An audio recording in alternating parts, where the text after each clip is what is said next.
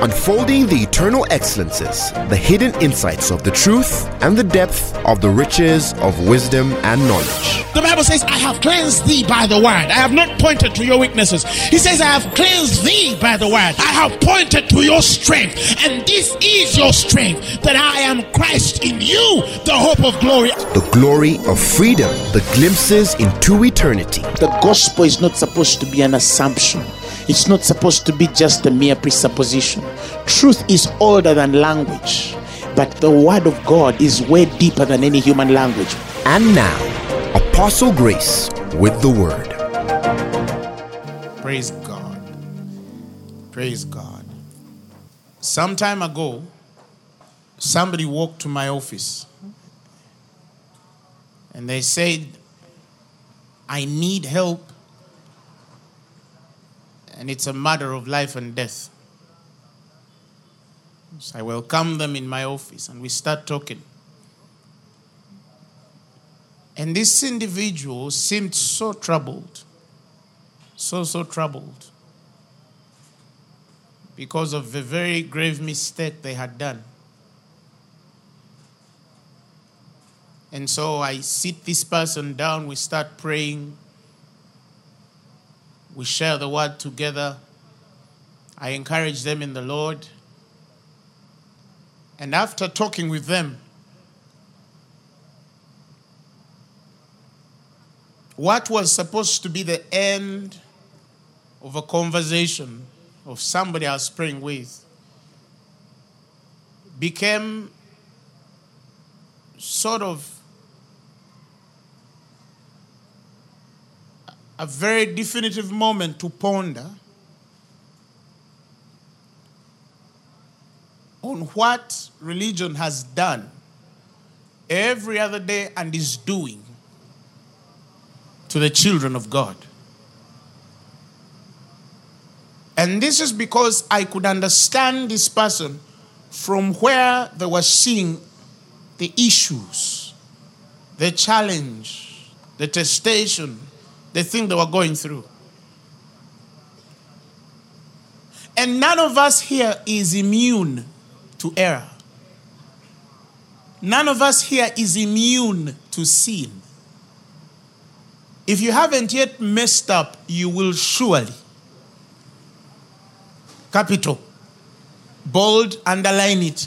Increase the fonts from 12 to 24. You will surely mess up. But the Bible says, For all have sinned and come short of the glory of God. All have sinned and come short of the glory of God. Praise God. This is beyond what we even see or hear. It goes into the state of your heart. Praise God. Some people have done worse in their heart than certain people have done in their body. But because we cannot check the hearts of men, we judge what we see in the physical. Are you hearing what I'm trying to say? And then I started to think for a moment that if true teaching is not established in the body of Christ, some people are destroyed in their error. However righteous. That is why the Bible says that there are wicked men which know how to prolong their days. And there is righteous men which perish. In us, yes, the man carries the righteousness of God, but they don't carry the understanding of God. They don't understand how the mind of God works.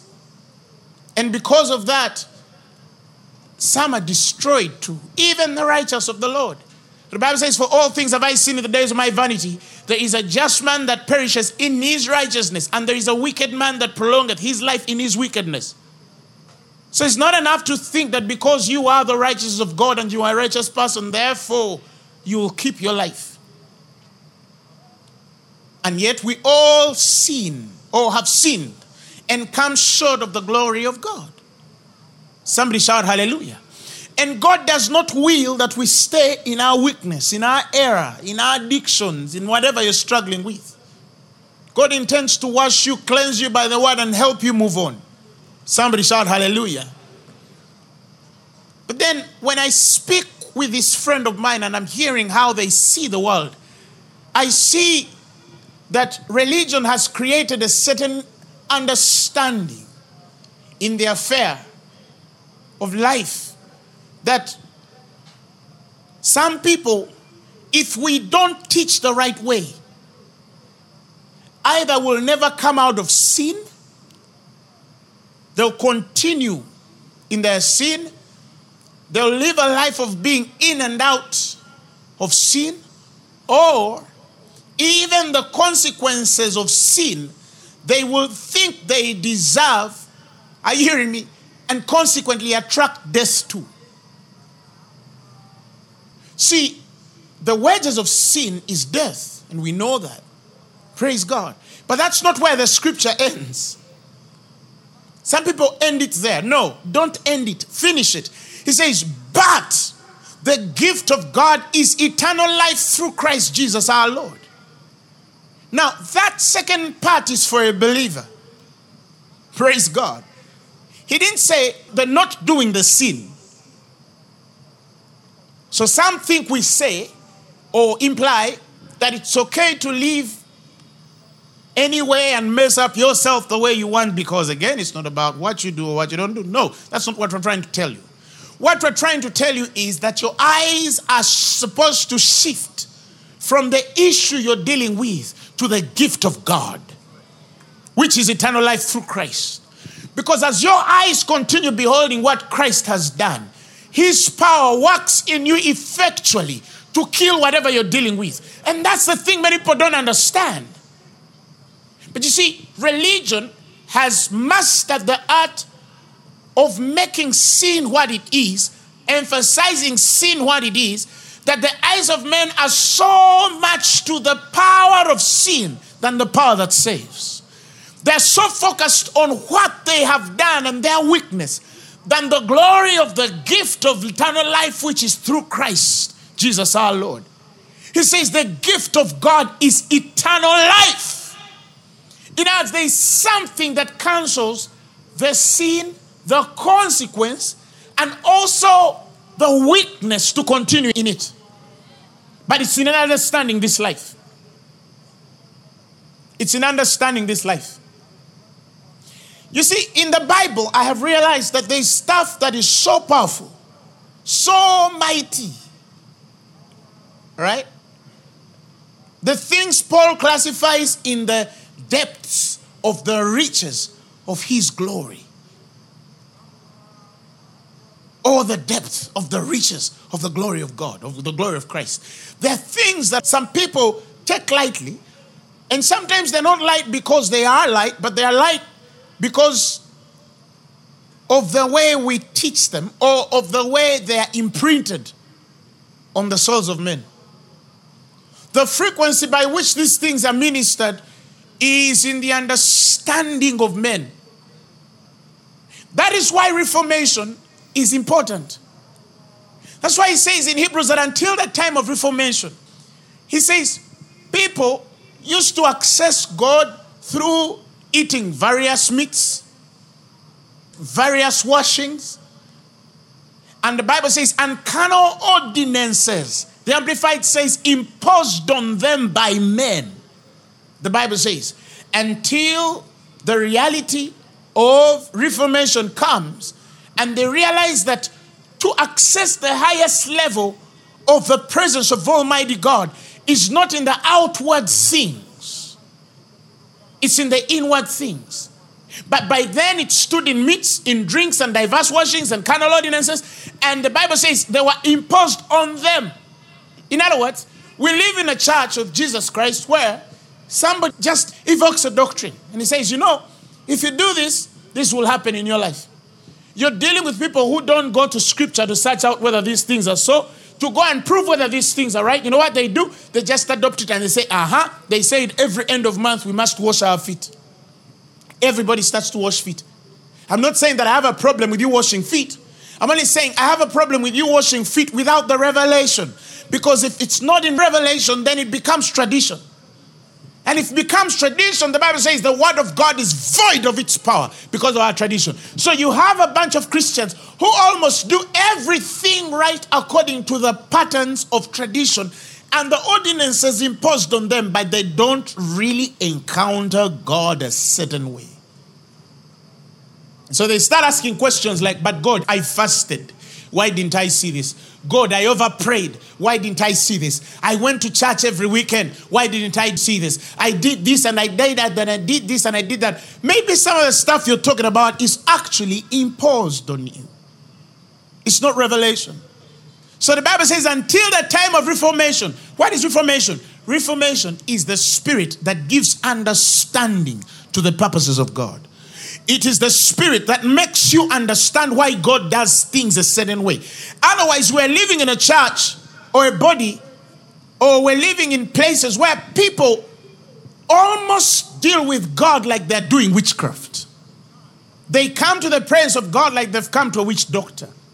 They come in the presence of God like they've come to, you know, their local healer who's going, just going to concoct, you know, something and then give them and then they're healed and then they go. No, salvation is different. And that is why we take time to teach. It says that demonstration of power, the proclamations given, whether benediction or words of faith, they are understood in the place where God wants you to understand. Otherwise, the highest level of the presence of God in Israel was never a revelation to everybody in Israel. Even the priest, he went there for the sake of sin. To give sacrifices for his sins and the sins of Israel.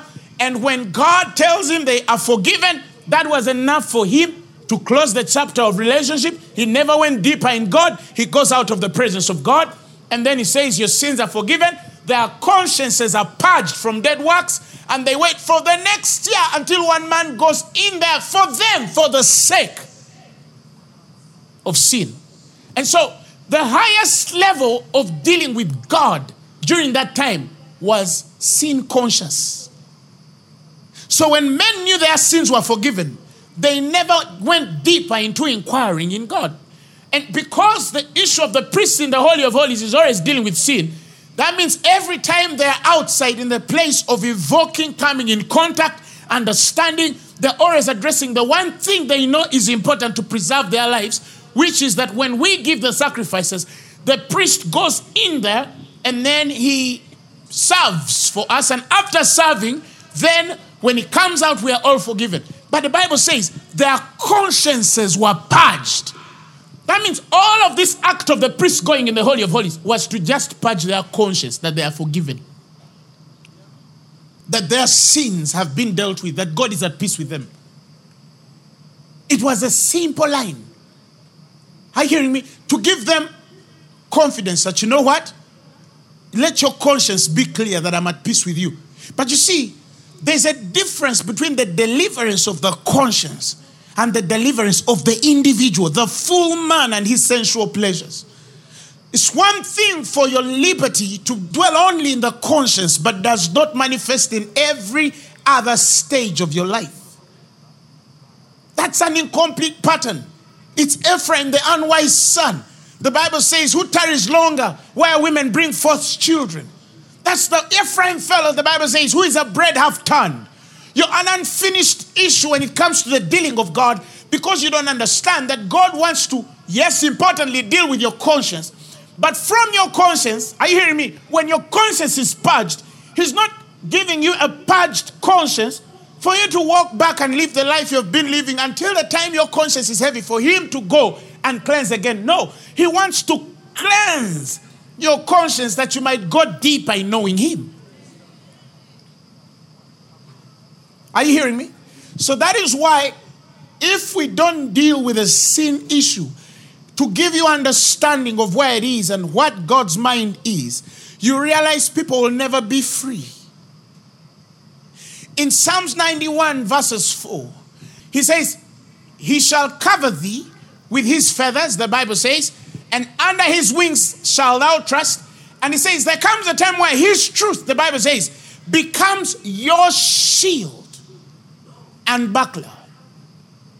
Now, picture this. If you are going for war and you're given a shield, what's the essence of a shield? What's the essence of a shield to a man of war? Hey, what is the essence of a shield to a man of war? Protection. Protection. It's your shield and buckler. In other words, the devil can come at you. But when you know the truth, are you hearing me? Rhema, right? The possession of Rhema is the attacking effect in the spirit. It's the sword of the spirit. When they're talking about the sword of the spirit, it is Rhema, right? It's the one that says, devil, are you hearing me? But how do I keep guarded while attacking? How do I shield myself while attacking? Or how do I even shield myself before I attack with Rhema? Before I hear God on a certain issue, how do I make sure that I preserve myself from being hurt? Because you see, the devil can hit you if you don't know how, by truth, to preserve yourself. How many of you know that righteousness is a shield?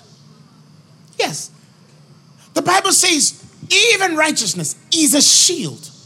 To know that I carry righteousness by faith, it's a shield. A lady one time was on television. She's a famous singer. She gave birth to an autistic child, right? Very autistic child. And when she gave birth to this autistic child, she said, I believe that the reason why God gave me an autistic child was because in my earlier life, I aborted a child. Now think about it. Why is she having an autistic child? Because she believes that in her earlier life she aborted a child.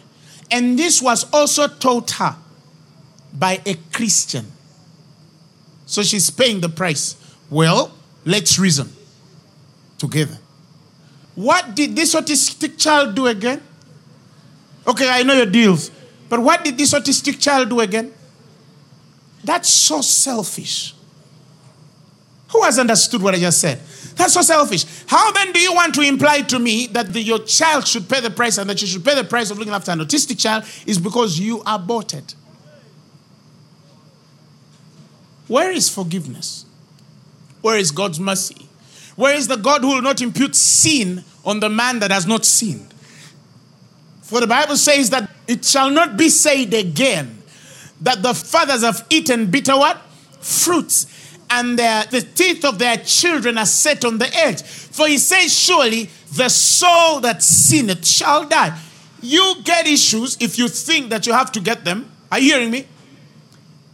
But why is this child paying a price for you? It is hard to get a miracle with such a person. Why? Because there's a justification of why their child is that way. Now leave the children. There's a person who thinks that because they messed up and they were diagnosed with a disease incurable, HIV, they think, you know what? I ever messed up.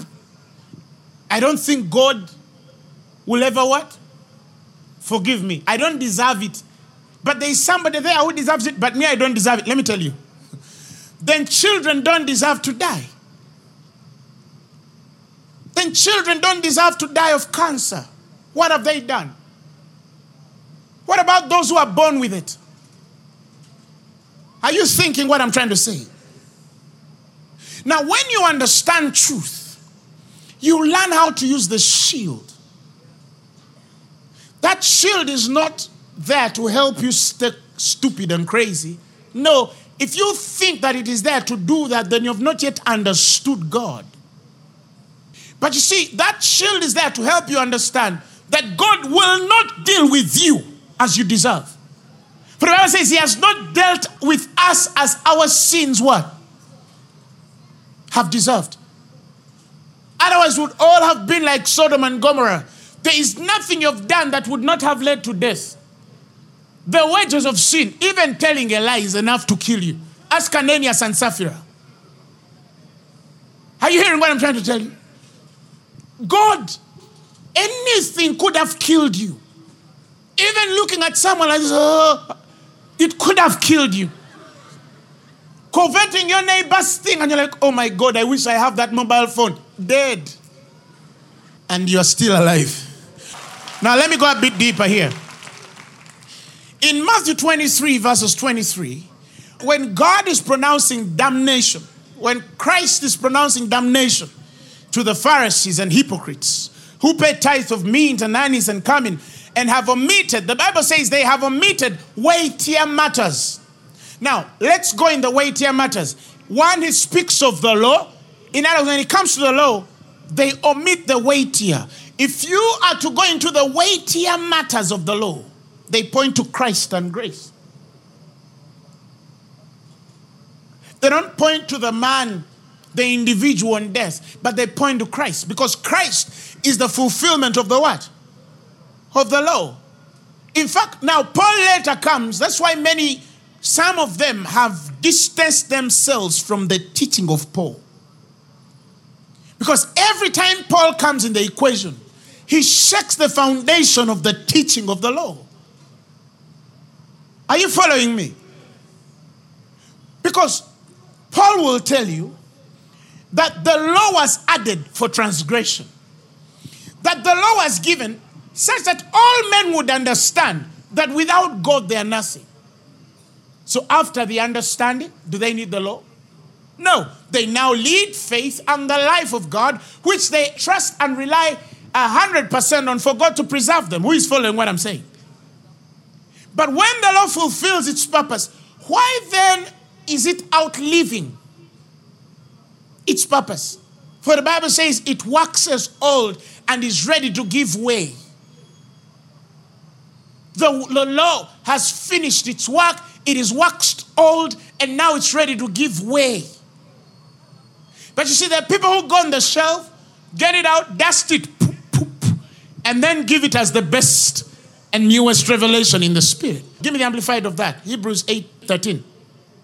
He says, when God speaks of a new covenant, listen, covenant or agreement, he makes the first one obsolete, out of use. And what is obsolete, out of use, and annulled because of age, the Bible says is ripe for disappearance and to be dispensed with altogether. It's not even supposed to be something we deal with in 2019. But you see, we still have people who still deal with it and they think it's the greatest and latest revelation. But you see, this is why they tackle the lightier matters of it. They've not gone deeper. So he says they leave out the weightier issues of the law, of mercy, and of faith. It's so amazing that the least expected word is in the weighty things mercy. See, it's okay for somebody to say the judgments. They leave out weightier issues of judgments, the judgments of God, the judgments of God. Even the word sounds weighty. Praise the Lord. When you say, wait, there are deeper things in faith. mm-hmm. What is that? Somebody gets a pen.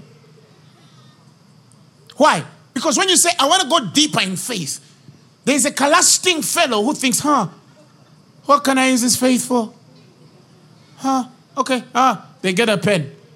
If I say, today I'm teaching about the weightier depths of faith. And he says, judgments. Huh? The judgments of God.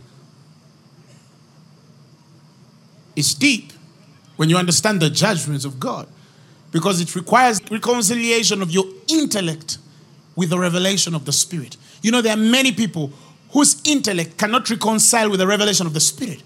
And because of that, they cannot act mature when maturity is demanded of them. When that perfection is not reached in the Spirit, the hearts of men cannot entrust you with a responsibility, a certain responsibility. Do you understand what I'm saying? That is why every one of us should strive to maturity. Whether you're a preacher or a worshiper or whoever you are, God should mature you. Maturity knows no age. Don't think that because you're 70, therefore you're mature. No. There are lessons experience can teach. Are you hearing me? But there are also lessons revelation can teach. And there are people who disqualify men with revelation because they think that only experience can teach. But there are some things, even with experience, you will never learn. They can only be revealed because revelation is the redemption of spiritual time. It helps you restore what is eaten by the eater worm, the canker worm, the caterpillar worm. It helps you get the things you've lost and the years behind you and puts them ahead of you to give you another opportunity to walk it right. Experience doesn't. Experience just makes you better for the next step. Revelation redeems. That is why the spirit of revelation is the spirit of redemption. How many of you knew that? That is why in some versions of scripture, the word revelation is called God's redeeming power. God redeems through revelation. Do you know that your next miracle, the next thing going to happen to you, is waiting for revelation? It's waiting for you to see something in God. It's waiting for your eyes to open into a certain reality. Do you know that God dwells us into inner realms of the Spirit through revelation? Because He knows human timing, our life and years of existence, will not give us time to do more than one man can do. Are you hearing me? Yet, when it comes to the consequence of the things of the Spirit, God requires you to do more than one man can do. Where there is no vision, redemptive revelation of God. It's called it's redemptive revelation. It's redemptive revelation. Now, the reason why God wants to help give you a certain revelation in your spirit is because as a man without God, or as a man with God who is ignorant in the things of God, you will only do things one man is able to do in a lifetime. But if you know God a certain way, you will understand that He distributed the nations according to the names of the children of God. The kingdoms of this world were distributed according to the names of the children of God. And that you will understand why he says that the least among them will raise a thousand, the smallest one a nation, and the greatest one will change the world, the whole world. In other words, the most fallen, the one who is that one is not serious. At least they must be able to have effect on a thousand people in their lifetime. The one we call that's a small one, that one will be able to touch a whole nation. And the greatest among them, the whole world. Somebody shout hallelujah. But you see, there are certain people who don't understand that it doesn't matter how big this world is and how many factions are divided in the physical world, in the spiritual realm, are you hearing me? There are designations to the heels of God, to the spiritually mature of God. That's the inheritance of the world.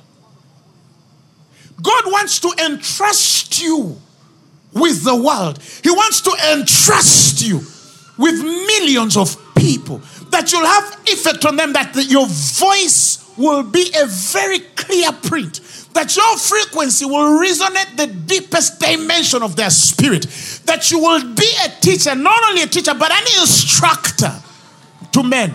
You might not need to be on the pulpit like me, but regardless of where God is taking you, it shall be so. Somebody shout hallelujah. Shout hallelujah. We grow in stages we learn in phases. And until you understand that spiritually,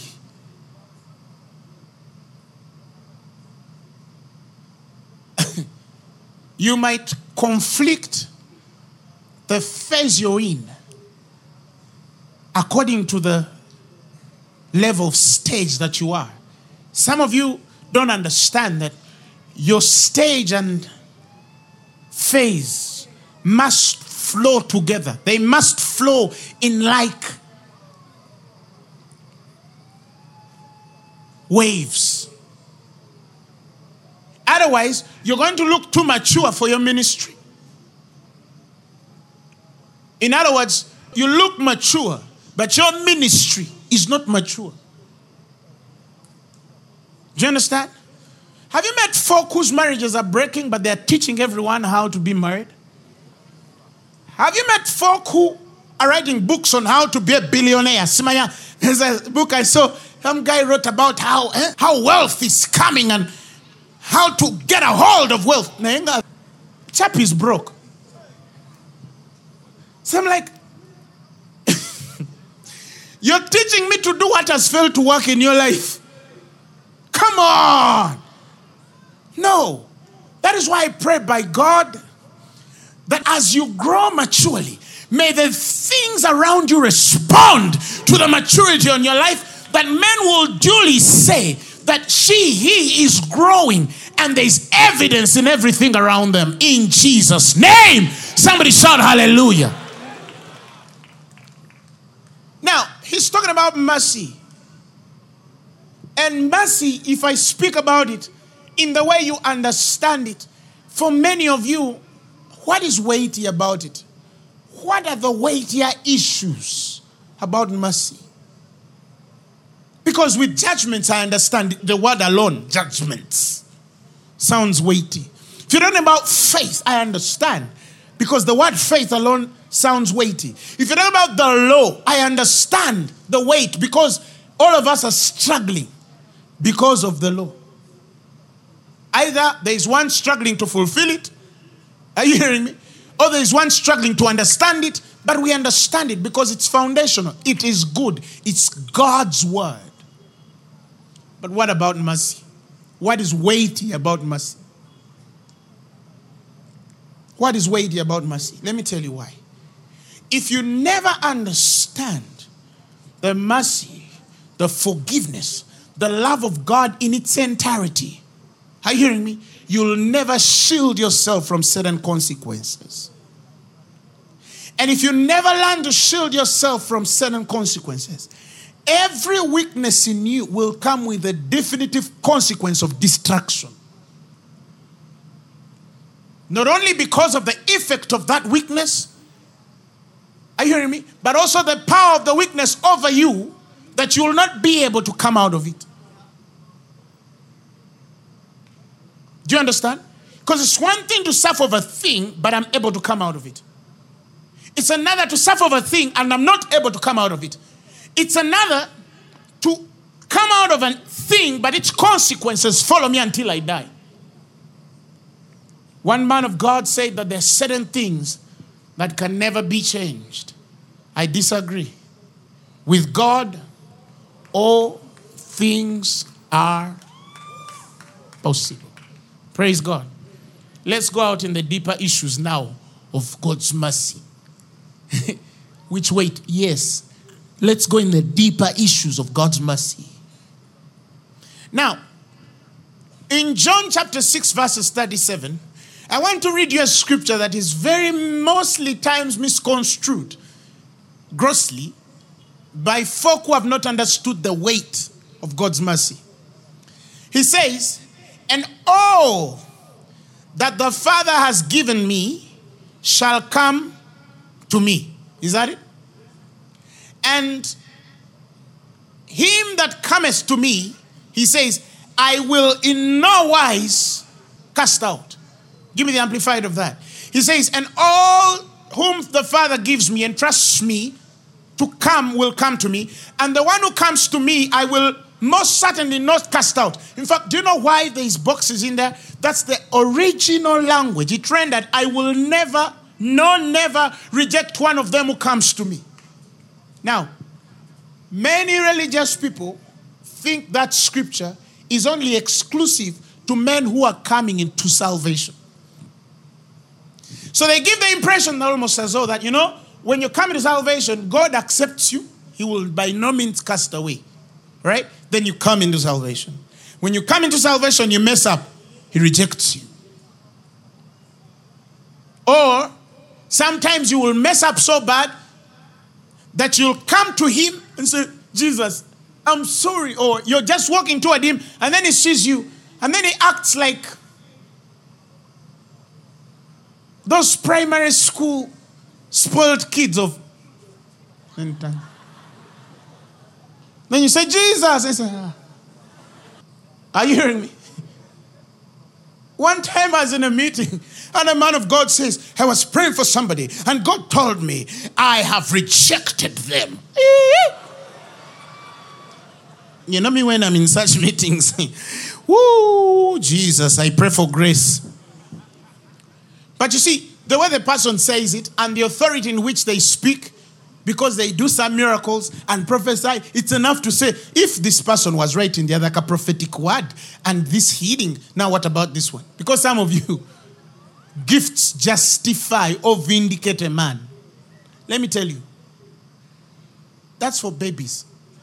When you grow in God, you realize that even Christ was not justified of his giftings. Even Jesus, the Son of God, he was not justified because he healed the sick and raised the dead. No, the Bible says wisdom is justified of her children. He came and they called him gluttonous and the winebibber, he says. But he says, but wisdom justifies or is justified of all her children. The only thing that justifies you as a minister is the wisdom of God. Somebody shout hallelujah. Otherwise, again, when you put on the scale, we were men again whose stages don't reconcile with their learning. And the level of gifting on the individual cannot reconcile with the wisdom expected in the gift. Now, the Bible says, when it says, Whoever comes to me, I shall never cast out. What does he mean? To them, they think he's saying, he's talking about people who are coming to salvation. That when you come to salvation, you say, God, I need you. By all means, God will welcome you. But when He welcomes them in the sheepfold, then we start preaching them out of the sheepfold. I know a man, a young girl got pregnant in his church. He put her in front of church, ashamed her, and told her, Walk out. She walked out. The ones who aborted stayed.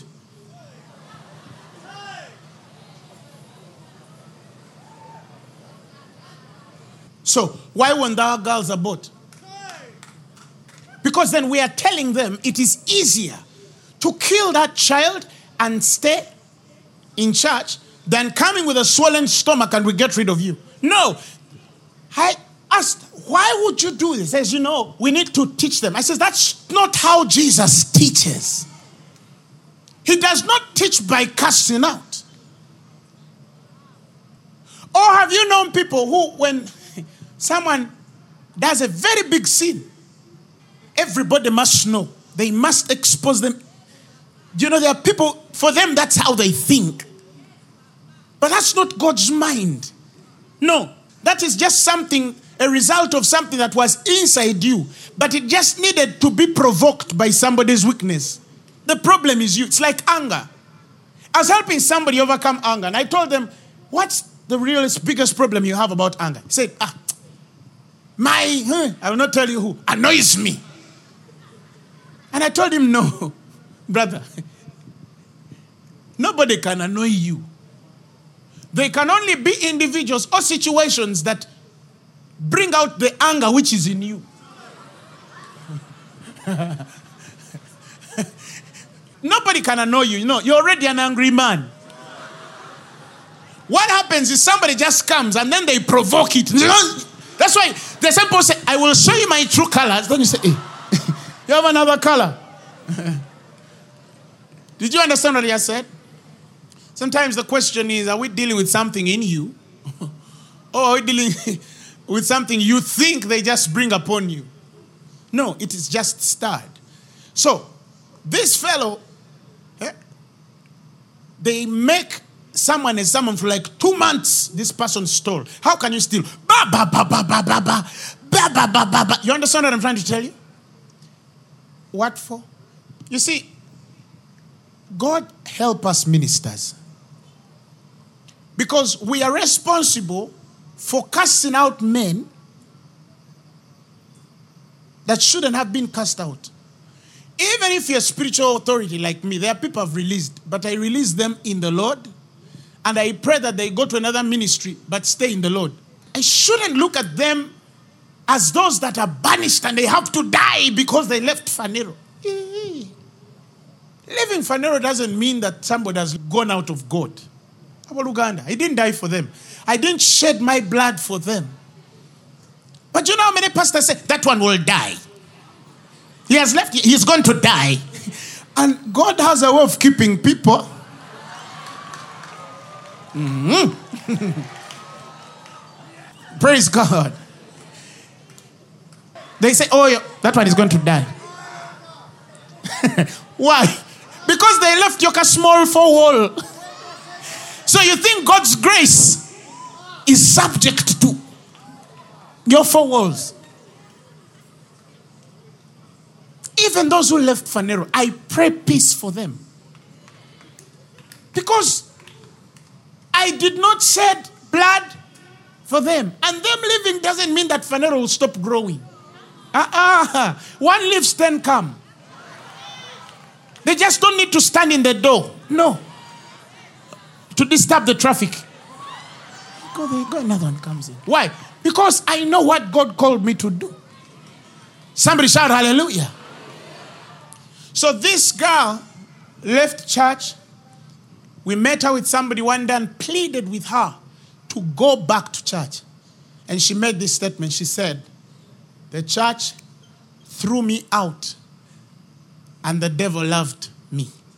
I said, What do you mean? She said, When she went to her unborn again friends, they were waiting with open arms. They took her in, helped her give birth, and now she's rolling with them because to her, these were more of love. We have to stop judging men. We have to stop judging people. We have to stop giving impressions that that sister, that sin she has done is worse than your own. Get a torch and put it in your heart, mister. You're going to find you also have your issues. God has just covered you. That's why when you're inviting people to Phaneroo, invite everyone. Oh, but they have issues, you bring them. God has a way of dealing with his own. He has a way. He has a way. He has a way. If you think mercy is easy, try extending it to someone who doesn't deserve it. You'll understand. Some of you, there are even people you can't. Eh, Jesus. But this scripture does not only refer to men which are coming to Christ for salvation. No. He's talking about even the worst person, worst Christian who has made a mistake and still comes back. Let me prove it. Let's go back to what we're reading. Next verse 38. He says, For I have come down from heaven not to do my own will and purpose, listen, but to do the will and purpose of him who has sent me. And the next verse says, And in this is the will of him who sent me. This is the will. That I should not lose, listen, any of all that he has given me, but that I should give new life and raise them up all at the last day. This is the will of God that Jesus will never lose any that was given him. So it means even if you messed up in the worst messing up and came back to him, he'll still turn and say, Where can we pick it from? Go back, mess up, come back. Where can we pick it from? Go back, mess up, come back. I will never cast you out. Do you know there are people who feel they don't even deserve to come to church? Haven't you invited someone before and I ah, me the sins I have, I God will just kill me. He'll just kill me. That is not the God of Abraham, Isaac, and Jacob. That is not the God who sent Jesus Christ. The one who sent Jesus Christ said that he wills that all come to the knowledge of the truth. He has spoken it. He says that everyone, God has given him the mandate to keep all that God has given him. In other words, every day, Jesus is devising means to keep you in salvation. But you see, I have messed up, come back, messed up, come back. Eh, keep coming back. I told people, it doesn't matter how bad you mess up, come back in the presence of God. He is the only one who can understand you. Let me say it again. He is the only one who can what? Even me, there are people I don't understand. Because of the way they do things. Are you hearing me? In my own human understanding, I can even cut away and say, hey, mm-hmm. but Jesus, the one I'm talking about, he understands. Somebody shout hallelujah. He understands. The Bible says, He understands. We used to sing the song, Jesus knows our every. He knows. You're not going to surprise Him. I can't believe I did this. God knew. you, you might not believe. Are you hearing me? But He's not shocked. But every time you come to Him, He will say, How do we pick it up? How do I help you get out? Go back, mess up, come back. His arms will always be. Why? Because He has a mandate to the Father that He must keep all that have been given Him. Somebody shout hallelujah. That's what I call the spirit of adoption. In Romans chapter 8, verses 15, he says, For ye have not received the spirit of bondage again to fear, but ye have received the spirit of adoption, whereby we cry, Abba, Father. We don't cry, Abba, Father, in anguish. We cry, Abba, Father, in bliss. Why? Because every time we turn to Him, we see love. Read the Amplified. He says, For the spirit which you have now received is not a spirit of slavery to put you once again in bondage, more in fear. You know what that means? There's some people who mess up and then they come back to God like this Jesus, lover of my soul. Oh, cause you then they melt affection. They start. Then you see them crying, and you say, "Hey, Bambi, this sister is a deep worshiper. What be? Nothing. She's dealing with an indifferent mind that doesn't know that she's not a slave. I want you to know I will follow you. I, have made you too small. no, he says the spirit we've received, even in the worst situation. Come with joy knowing he's going to help you. It doesn't mean we don't sorrow after the God kind. But there's a sorrow that does not lead to repentance. And that's the sorrow that brings you to God as a slave. Come with the sorrow of a son, not the sorrow of a slave. Listen, I messed up my father when I was growing up. But regardless of what I did, I was sure Paulo might have loved me. Do you understand? Yet he's not God. There are also some things in the human being that would come in and you understand? But I was sure. But even in the I was still sure that my father loved me. That's a human being. What about God? Somebody shout hallelujah. In John 10 27, he says, My sheep hear my voice and I know them. And they follow me and I give them what? Eternal life. And they shall never, underline, they shall never perish. And the Bible says, And never shall any man pluck them out of my hand. Somebody shout hallelujah. And the next verse says, He says, My Father which gave them to me is greater than all. All what? All temptations, all weaknesses, all men. I hear me. And no man, he repeated it, is able to pluck them out of my father's hand. Whoa, glory. Even at your worst mistake, you're still here. God has you. Even in your worst mistake. He says, yeah, we can deal with it, but he's still mine. He is still mine.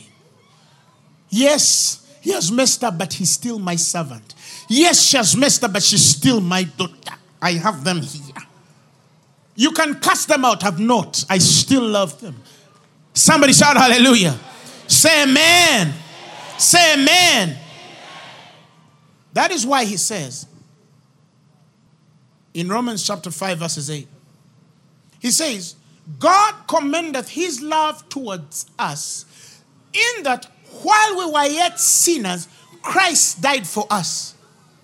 Give me that particular verse in the message, verses 8. But God put his love on the line for us by offering his son in sacrificial death while we were of no use whatsoever to him. That is weighty. Some of you think that he saw how useful you'd be and then he sent Christ. Uh uh He looked at how useless you were, but he still sent you Jesus to tell you, I don't love you because you're better today. Even when you were useless to me, I saw value in my son, and I told him, Go down and shed blood for that woman. What a love. Somebody shout hallelujah. What a love. What a love. Oh, setele parabakata. What a love. Do you know how many people love you because of what you've done for them? Do you know how many people hate you because of what you've done to them? Look at a God who you did everything to, to a point where you became useless. He looked at you and felt there was no value you could add to the kingdom, and he sent Christ. That's where salvation begins from. Understand me, brothers and sisters understand that God first saw useless you. And he understood how useless you were. And then he lifted you. Now, the next verse says, much more. Much more. Being now justified by his blood, we shall be saved from the wrath through him. Much more. In other words, if he got you saved, when you were useless? What about now when you're useful? Ah, slap somebody and tell them I'm going to heaven. Did you understand what I just said? If in your worst he loved you and saved you, he still exerted life and effort to get useless you in are you going to die when you confess the Lordship of your oh he is the author and the finisher of your faith. He that began that good work in you, he shall see to accomplishment to the day of Christ. I have good news for you. We shall not lose you. God will deal with your weakness. He will deal with your craziness. It might take five years, it might take two days, it might take six hours, but woman, God is coming out with you. It might take 17 months, you might play silly and stupid, but if you receive the Lord as your Savior and accepted His Lordship in your heart, it doesn't matter how long crazy you are. One time you'll wake up and you look at someone straight in the face and tell them, I got done with that issue.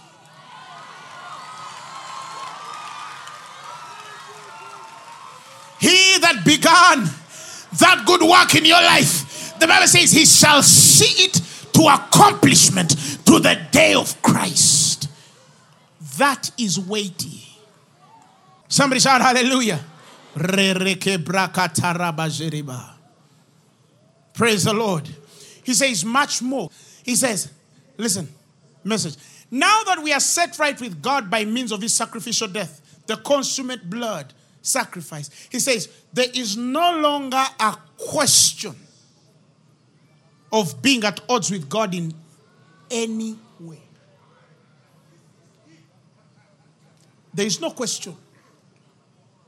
But God is mad at me. Rebecca Grace? He can't. So when I go to him,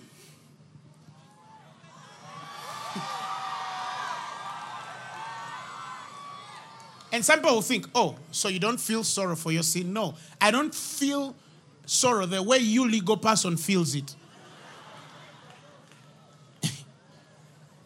he knows I'm born of him. I cannot deliberately, habitually continue to do sin. Why? Because the divine sperm permanently remains in me and I cannot continue. He knows that. Me and God know. You, you, you might not understand, but me and God, we know. So he says, if when we were at our worst, we were put on friendly terms with God by the sacrificial death of his son. He says, now that we are at our best, just think of how our lives will what? Expand and deepen by means of his resurrection life. Glory! I see you expanding. I see you increasing. I see you deepening the things of the Spirit. And I see you go higher and higher as God rubs that nonsense out of you. Somebody shout hallelujah. He says, The bruised reed, I will not what? I will not break. And he says, And the smoldering wick, I shall by no means burn out. Do you know what a bruised reed is? Do you know, like when people are walking, eh? And then they go rubbing grass, grass until the grass of a stem is so withered that it's almost breaking off. When God finds that one, he holds it back and says, Stand. Apostle, stand. Rita, stand. Robert, stand. Woman of God, you can make it. I know you've messed up. You can't even tell your pastor. But I called you. I love you. I care for you. I still have plans for you to make you prosper and not to harm you, to give you that future and hope. And he says, and a smoldering wick. Let me explain what a smoldering wick is. How many know a wick? In Luganda, they call it a katambi. Now, there's a wick, it's burning and burning, and then smoldering. You know what it means? Either they've poured water on it or something has happened, and then the light starts to go dim, like it's going to. Like you have a candle, right? Yeah? And then for some reason it burns out, and then that thing starts to slowly, like it's going to die. He says, a smoldering wick. The Bible says, He will not quench a smoking flax. He will not. Do you know what that means? When he finds you at that point when you're dying out, he comes and says, Apostle, let's go, Apostle. Woman of God, stand up. You can't die. I still need you. I still love you. I will lift you. I will uphold you. I will anoint you. I can still use you. Somebody shout hallelujah.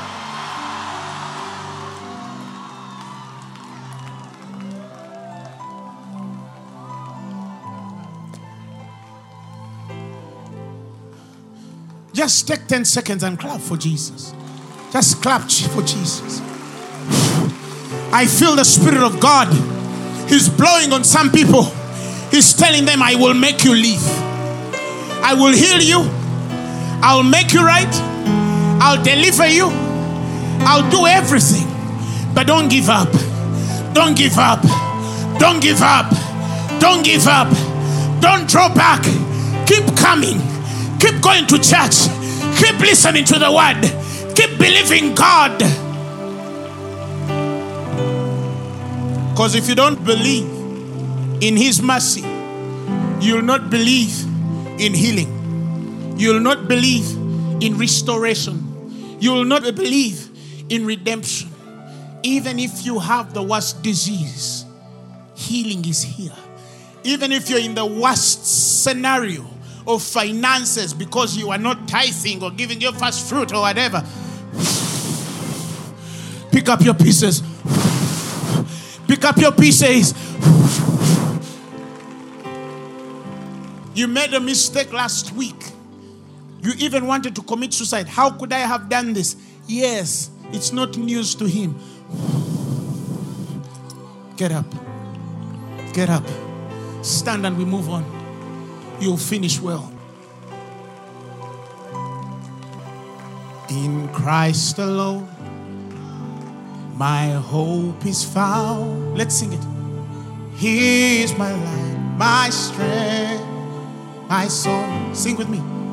This cornerstone. That's a proclamation. This solid. Everyone sing those words. Firm through the fiercest trial and storm. What heights of love, what depths of peace. When fears are still, when striving cease, my comforter, my only. Here in the life of Christ I stand. I want you to sing those words like they're coming from your heart.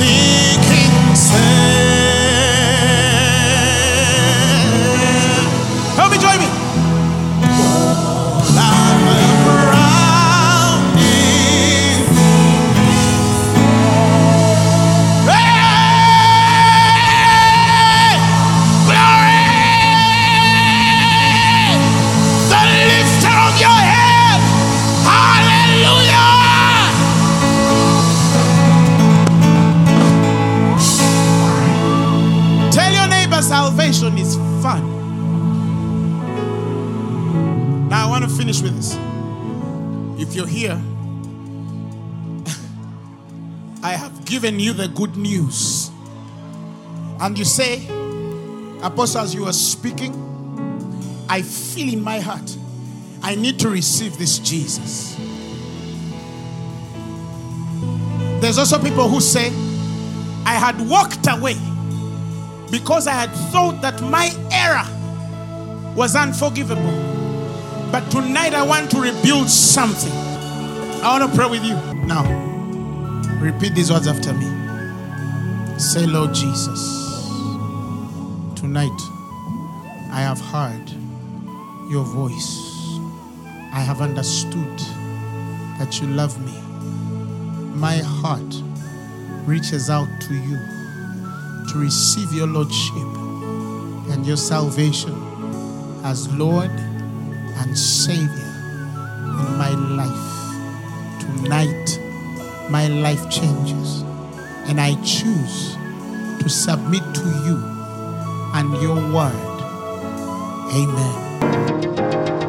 The message you have just heard was brought to you by Phaneroo Ministries International. For more information, contact us on telephone number 041 466 4291 or email us at phanerookampala at gmail.com. You can also find us on the web at www.phaneroo.org. Or better still, feel free to join us every Thursday for our weekly fellowships at Uma Multipurpose Hall from 5 p.m. to 8 p.m. You can also catch the live stream at livestream.com slash Phanero. Phaneroo, make manifest.